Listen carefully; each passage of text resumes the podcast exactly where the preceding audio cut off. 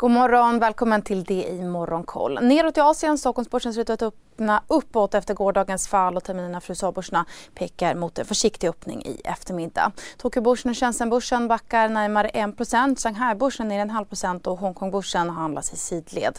Nordkorea uppges ha avfyrat vad som verkar vara ännu en ballistisk robot. Roboten ska ha landat eh, strax utanför Japans ekonomiska zon enligt den sydkoreanska militären och är Nordkoreas andra vapentest hittills i år.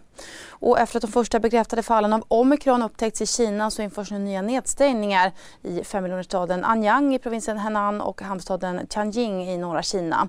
I Hongkong planerar man samtidigt ett förbud mot transitpassagerare från 150 platser från och med den 15 januari. Smittspridningen ökar nu i snabb takt i stora delar av världen men allra mest i USA där det igår registrerades 1,1 miljoner nya coronafall vilket är ett nytt rekord.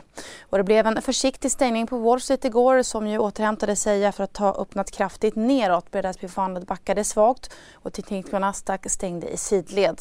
Den amerikanska tioårsräntan stod som mest i 1,8% men föll sen tillbaka några punkter och står nu i 1,77% Bland enskilda bolag så rusade läkemedelsbolaget Moderna 9% efter beskedet att man snart kan inleda kliniska prövningar för en tredje dos vaccin utvecklat för just omikron.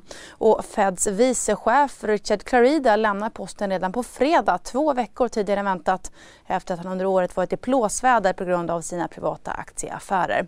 Idag frågas ju också också för att chefen Jerome Powell ut i den amerikanska senaten med anledning av nomineringen till en andra mandatperiod.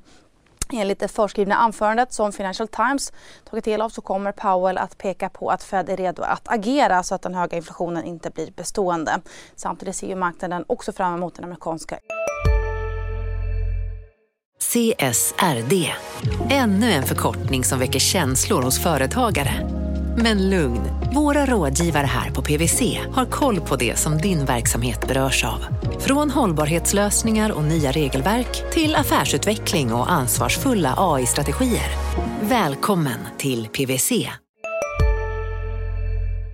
Inflationsstatistiken i morgon. Medicinteknikbolaget Exvivos teknik användes i samband med att den första lyckade hjärttransplantationen från gris till människa genomfördes igår.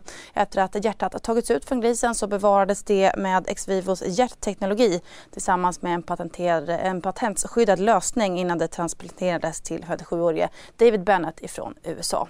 Och Castellums styrelseordförande Rutger Arnhult ersätter Björna Persson som vd med omedelbar verkan bara en månad efter att hon tillträtt.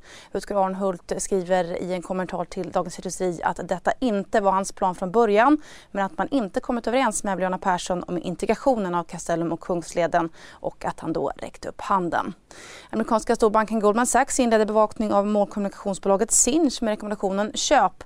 Sinch som föll till en halv procent på börsen igår är ner än 13 hittills i år och är 23 senaste året. Samtidigt så höjer City rekommendationen för Evolution till köp från behåll. Evolution som precis som Sinch haft en tuff tuff start på året och hittills är ner än 10 procent. Och så till danska smyckesbolaget Pandora som kom med en omvänd vinstvarning. Omsättningen i både fjärde kvartalet och för helåret var på rekordnivåer.